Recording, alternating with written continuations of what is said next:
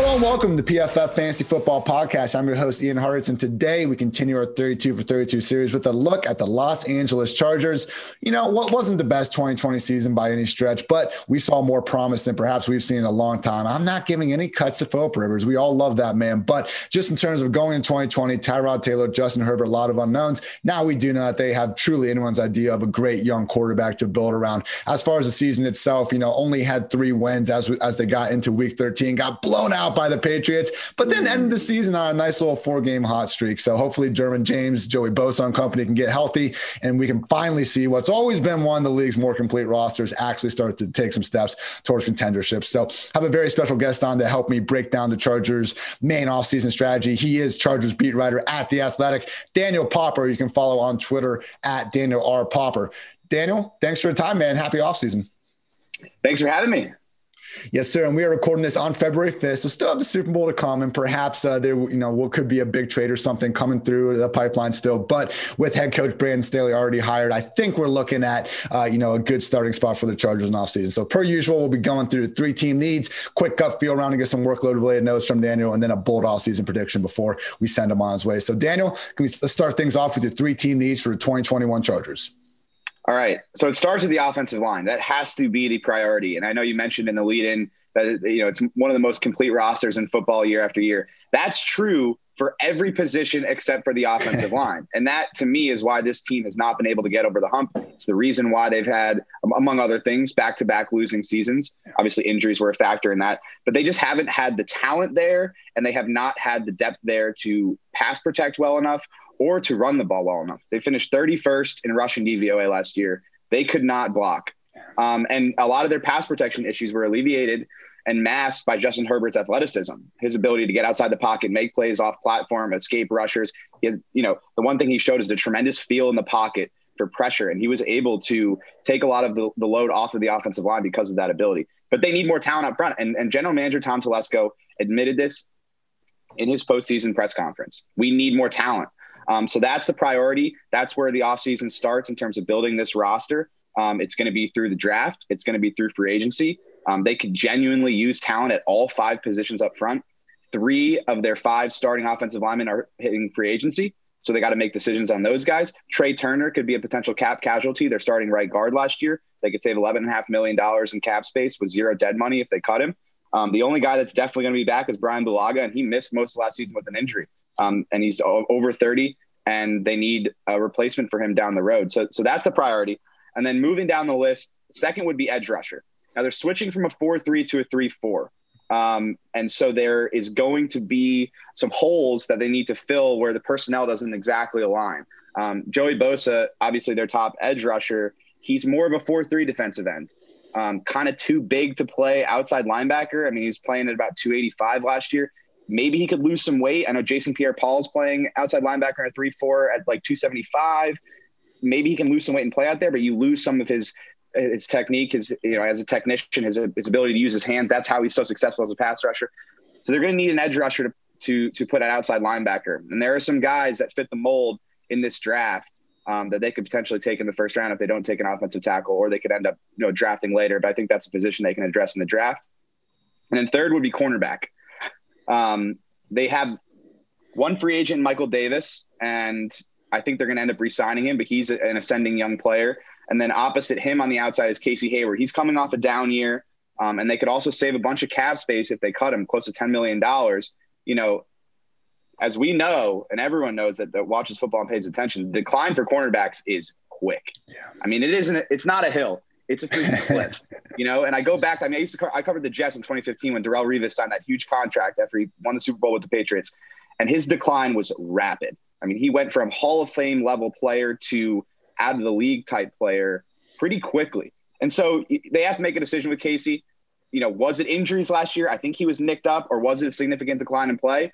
Um, but they either need to replace him if they cut him, or they need a replacement for down the road next year uh, after he becomes a free agent. And then obviously Chris Harris is their slot corner, still a good player, but had his the first significant injury uh, he's had since he tore his ACL and missed a lot of time last year. How does he come back from the significant, foot injury? They don't really have a, a slot corner replacement on their roster because they traded Desmond King.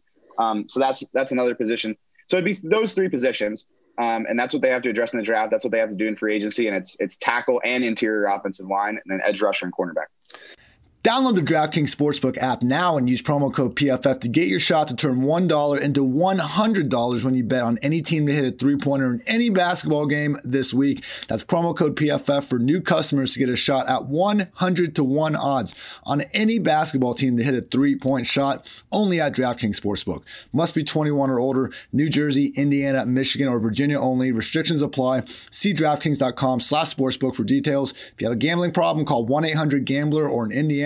1 800 9 with it. In Virginia, call 888 532 3500.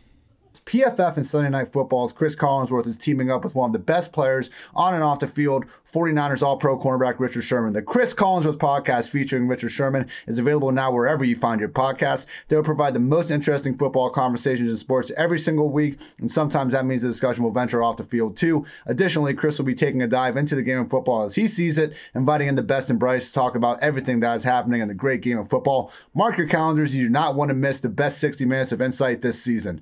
And now back to the podcast. Great stuff there. Again, O line, edge rusher, and cornerback. And yeah, staying on the cornerback for a second. Like if they bring back Davis, Hayward, and Harris. That's a perfectly fine starting trio. But now with Hayward and Harris sitting at 31 years old, you got to look in the future a little bit. So, you know, we always kind of have the battle coverage versus pass rush. You know, obviously having Joey Bosa on the defensive line, it, you can help build around him and all that. But it does seem like, you know, even if they don't need to necessarily devote huge resources to cornerback right now, it's certainly a spot time to get younger at the position. Absolutely, get younger and get somebody in there that, that you can develop. Um, you know, it's not you know, not necessarily meaning they have to draft one of these guys early in the first. You know, Patrick Surtain or Caleb Farley or one of those guys. Um, they could address it later in the draft, but they definitely need to get younger and get some depth there and get some guys that they could potentially develop. You know, if they keep those three guys together, that's fine. But if someone goes down with an injury, they can't be turning to to Von Campbell, which they did last year, a former CFL player.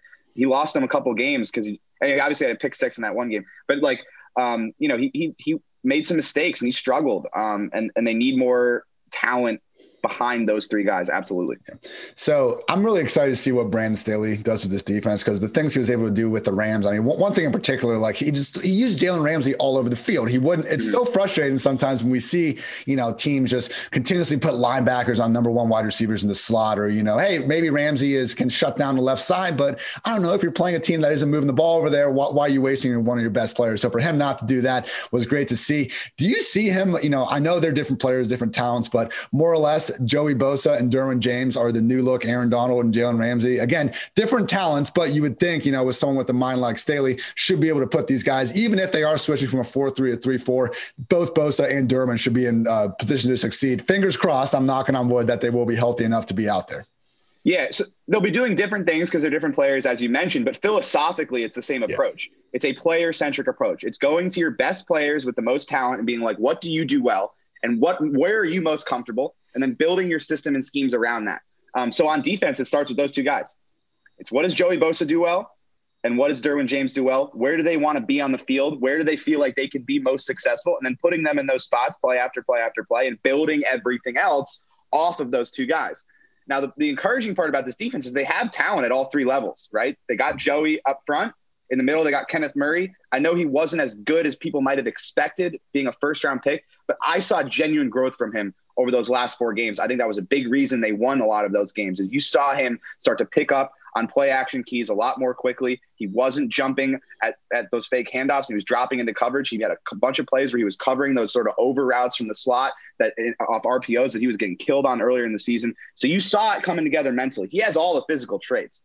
I mean, he is a yeah. violent hitter. He's fast sideline to sideline. He's got great makeup. I mean, he has all of these attributes that you're looking for in a middle linebacker.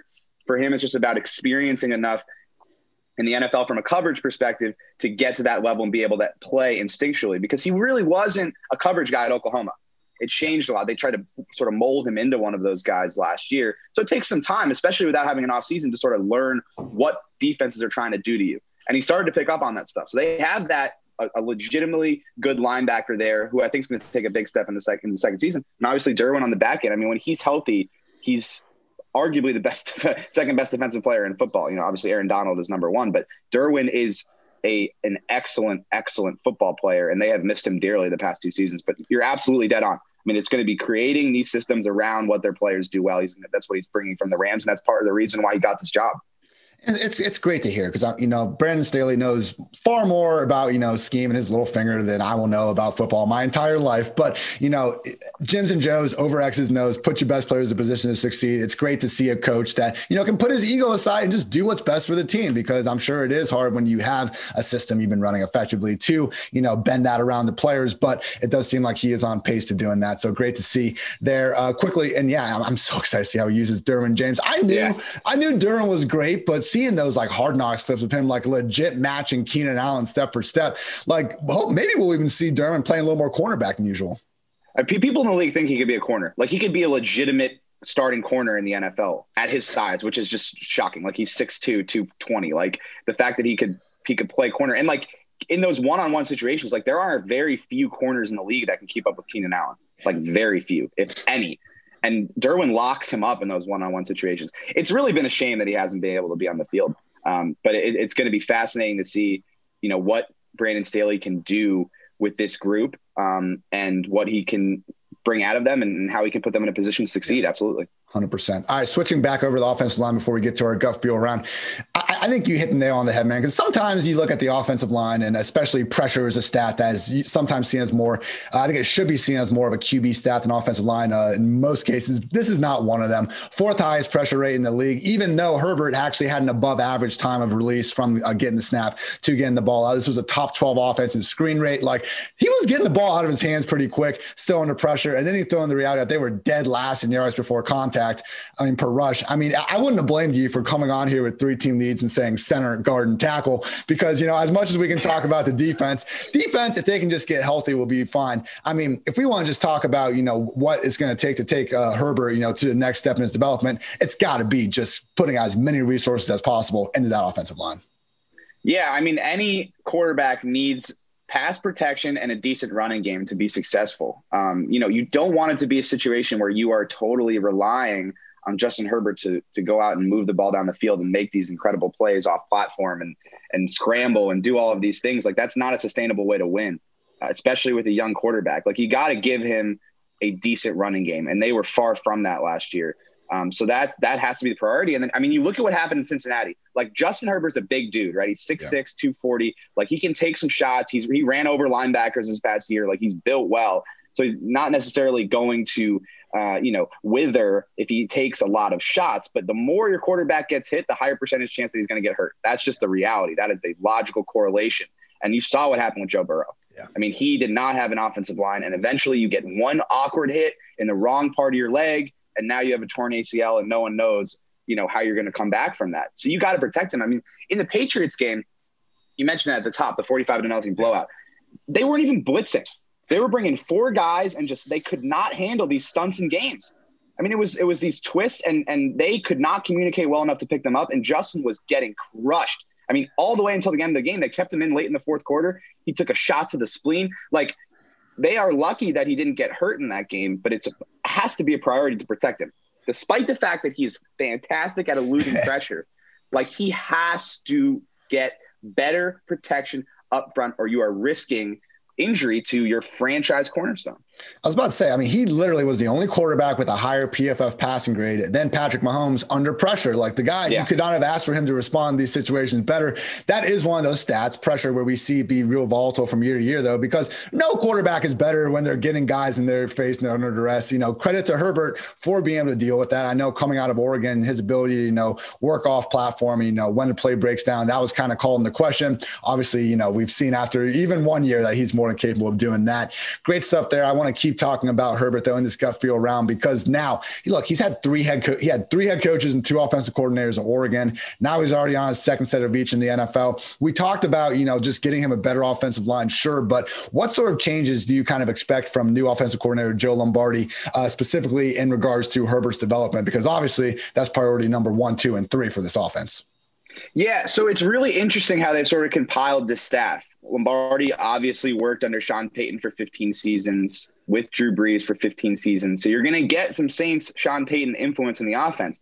But I also think you're going to get a lot of this Shanahan inspired conceptual stuff in the offense as well, which the Chargers were running last year. I mean, Anthony Lynn played for Mike Shanahan. So that was his that was his vision for this for this offense. You know, get some quarterback movement, bootleg, wide zone, play action, all that kind of stuff that that is characteristic of those Shanahan offenses. But they brought in Shane Day, who was the quarterbacks coach with the 49ers under Kyle Shanahan. Uh, they brought in an offensive quality control coach for the Packers, who's going to be their tight ends coach, who worked under Matt LaFleur, another Shanahan disciple. Staley worked very closely with Sean McVay, another Shanahan disciple. and these are all very successful offenses, right? That come from the same tree. Obviously, they have their own variations on it, but they're sort of picking these coaches from different places. And so I think you're going to, some of the Shanahan stuff is going to carry over. Some of the bootleg stuff, some of the wide zone stuff, like they're going to have that in the offense because Justin flourished with that kind of stuff.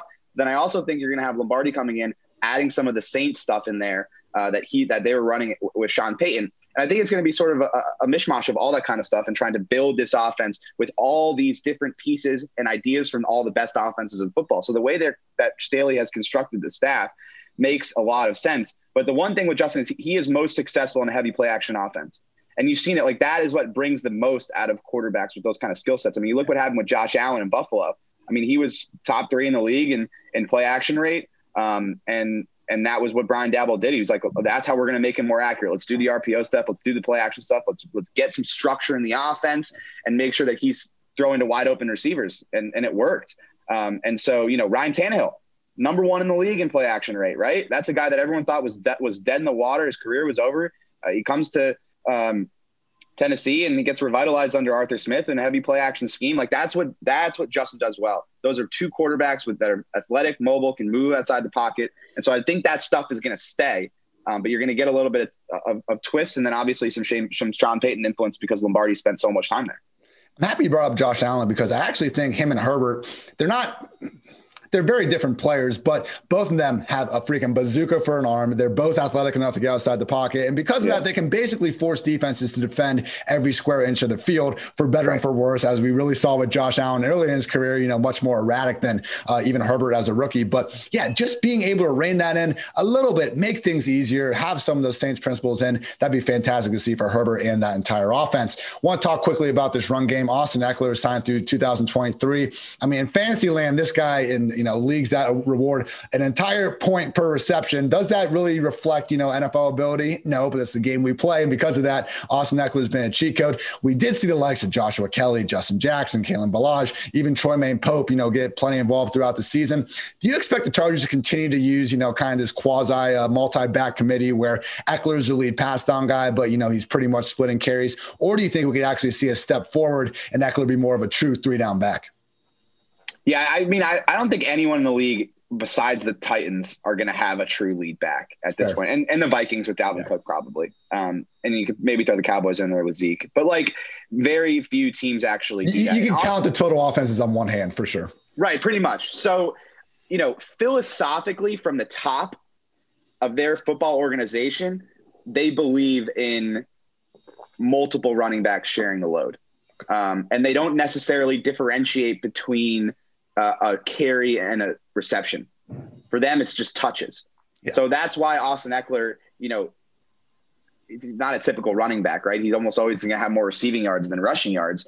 But for him, it's like just get the ball in my hands where I can make plays. I don't care if it's a carry at a shotgun under center. I don't care if it's a screen. I don't care if it's a swing pass. I don't care if I'm in the slot running slants. I don't care if I'm out wide running go routes, like whatever it is, just put me in space, right?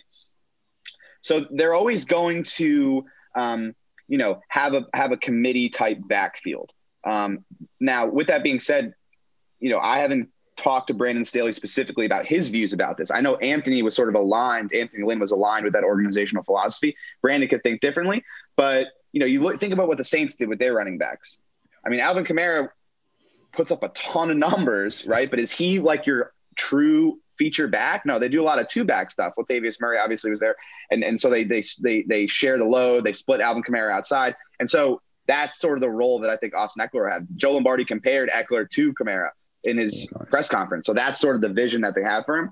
Um, but behind Ekeler, it's sort of like what do, what what do they have, right? You named a bunch of these guys, but you know Joshua Kelley, I think is an immensely immensely talented player. We, I mean, he might have been the best player in training camp. Hmm. And I'm not, that's not hyperbolic. Like he yeah. was fantastic. He was, you know, n- not just between the tackles, like bouncing runs to the outside, beating these elite defensive players to the corner, like making plays.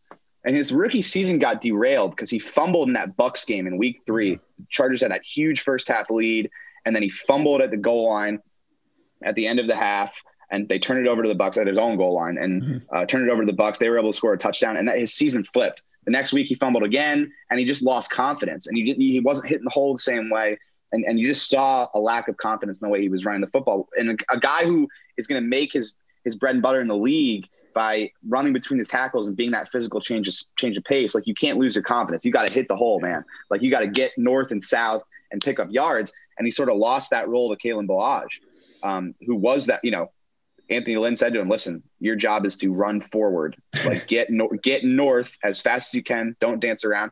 And, and, you know, he did a fine job with it. Like he was a good short, he's pretty good in short yardage. He had a good conversion rate. Um, and he did some okay things. Um, but so, you know, what is Joshua Kelley?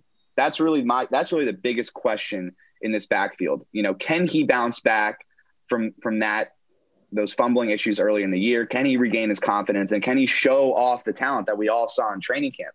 You know, I think he's going to have a breakout year. I just I think he has the makeup to to come back from a season like that, and I know he has the skill set to be a successful NFL running back. Um, the question is, will he get his opportunities? You know, Justin Jackson is another name we threw out there. Like, love his game. He's such a unique runner, so smooth, great vision. You know, obviously not the the most athletically gifted running back, um, but very very smart, very savvy, great at reading holes and and setting up blocks and all of those kinds of things. Also great catching the ball at the backfield. Just hasn't been able to stay healthy. Yeah, you know, it's every year. There's something last year was a calf. This year it was a knee. Um, and it's stuff. It's like he gets so unlucky. Like this year, the knee injury, he like he was in pass protection. Justin got rid of the ball. The play was over, and like a 300 pound lineman like fell over oh. and fell right into his knee. You know, it's like he's not even he doesn't even have the ball in his hand. he's like getting hurt. So I, I feel for him because when he's on the field and close to healthy, he's a difference maker. Yeah. Um, so they kind of have these pieces. You know, Kalen Ballage was a big Anthony Lynn guy. Um, so I'm curious to see sort of what his future is. Like that was his biggest proponent was definitely Anthony, who was a former running back, um, and sort of likes these projects that he can bring in and groom. He's really good at it. Like that's one of the reasons he's a great coach is because he's very good at developing running backs. Um, but you know, Ekeler is going to have a huge role. You know, and I'm I got a bold take on him. That's my bold take. We'll we'll save that for later. Just tease it.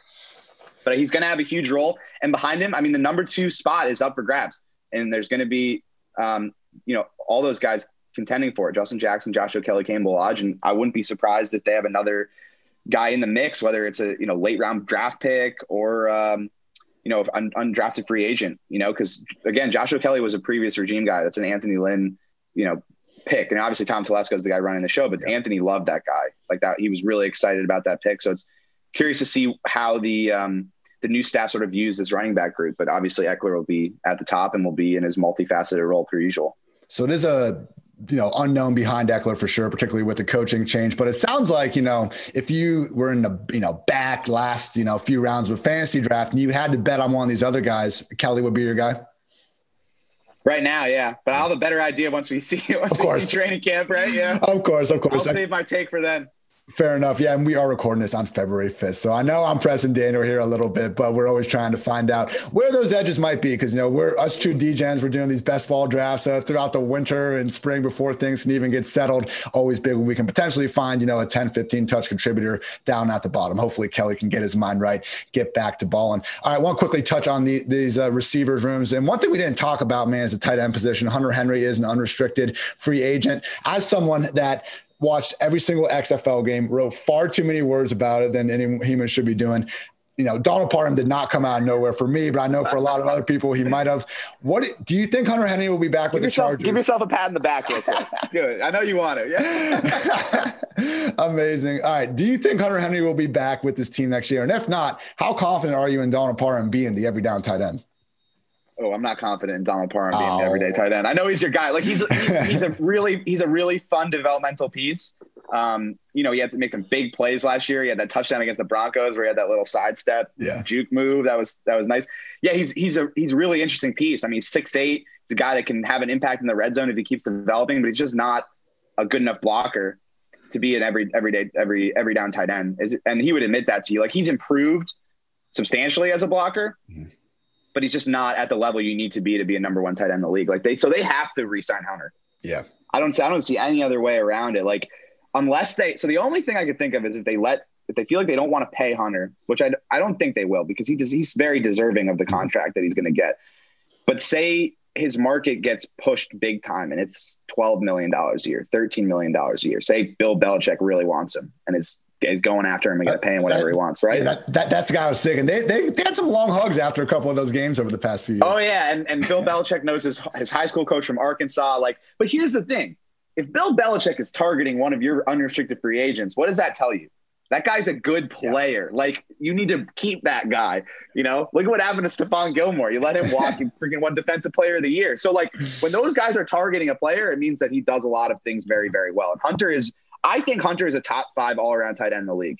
And I know that's going to surprise some people, but he is an excellent run blocker.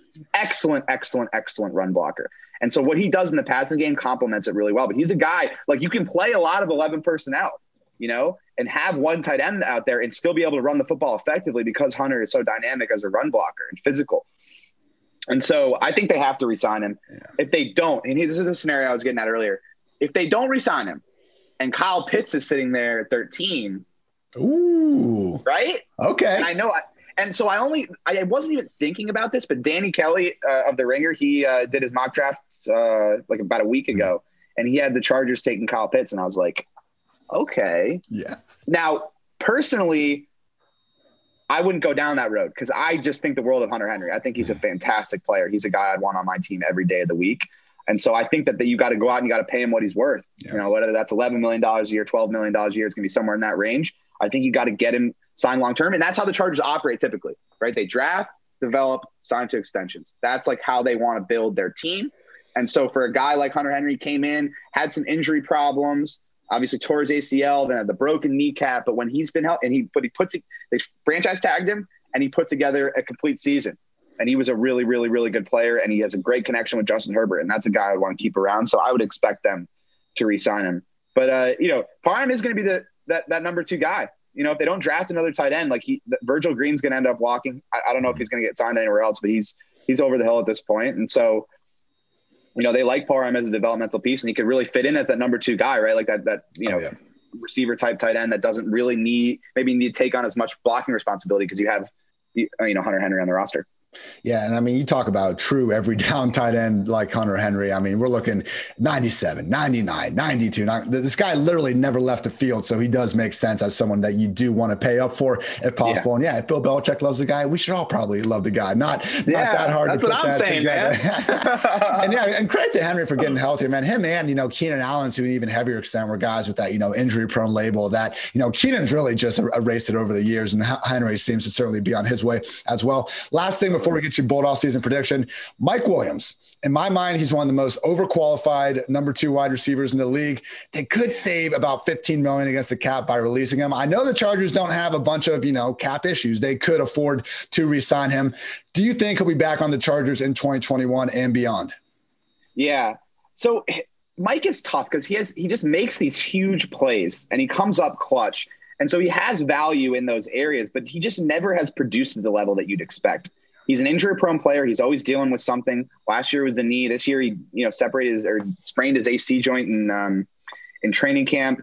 It just always seems like he's got these nagging things that are limiting him, and he's just never been able to put together that full season, over a thousand yards with you know six plus touchdowns. Yeah. The things that you're looking for from a guy that's going to get paid fifteen million dollars. Now I don't. I what I do know is they love him internally. You know, the Chargers I mean, the previous coaching staff loved him, and I know the front office loves him. He's got a great work ethic. He's a good locker room guy. Um, and and and obviously the skill set is off the charts. You know, you're not going to find another guy that can um, you know win 50-50 balls as consistently as Mike Williams does. So I think he still has value, but the question is, is it worth 15 million dollars? You know, your only option is rescinding the fifth year option, right? That's what it would come down to. And that just never happens. Yeah. And it's a really bad look for an organization to give a guy that they respect a fifth year option and then pull the plug on it. If you're not going to, if you don't want the guy on your team or you want to send a message, you don't, you don't exercise the fifth year option. Like what the Broncos did with Garrett Bolles, right? They didn't exercise the fifth year option. He improved significantly, has an all pro level season, and then they pay him the contract, right? But it, it's sort of unheard of for a team to give a fifth year option and rescind it. Okay. So I don't see that happening. What they could do is negotiate a long term extension and that would lower the the cap hit. But like you said, they're not really in cap hell like a lot of other teams are. They have the lowest amount of dead money in the league right now. I, I you know over the over the caps projections have them at about you know fifteen million dollars in spending money, which factors in what they have to pay their rookies, all nine picks that they have in the draft. So it's not a situation where they have to create space. Um, and typically, the way they function is if they have a guy under contract, they keep them under contract and they make the decision when they get to that bridge. You know, they don't they don't really do a lot of preemptive stuff.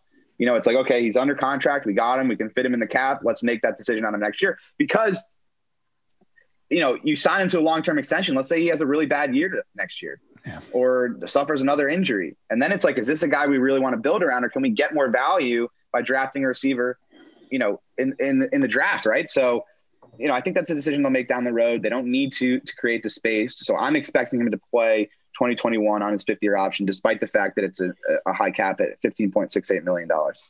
And he is always playing through some sort of injury. With that said, you know, he's played 15, 15, 16 games over the past three years. But, you know, I feel like we, we again, we overuse the term injury prone sometimes. You mentioned like how randomly Justin Jackson got hurt, you know, just trying to block. Right. But Mike Williams, man, just catch your fall for once in your life. I feel like every time this guy goes yeah. up in double coverage, he comes down with these spectacular catches, but he falls like a freaking bag of soap like to the ground, man. It's just, yeah, oh, yeah. so painful every single time. But hopefully, he can put that together. Go get that money, whether it's from the Chargers or someone else. Fantastic stuff, man. Do you have a bold off-season prediction to leave us? All right.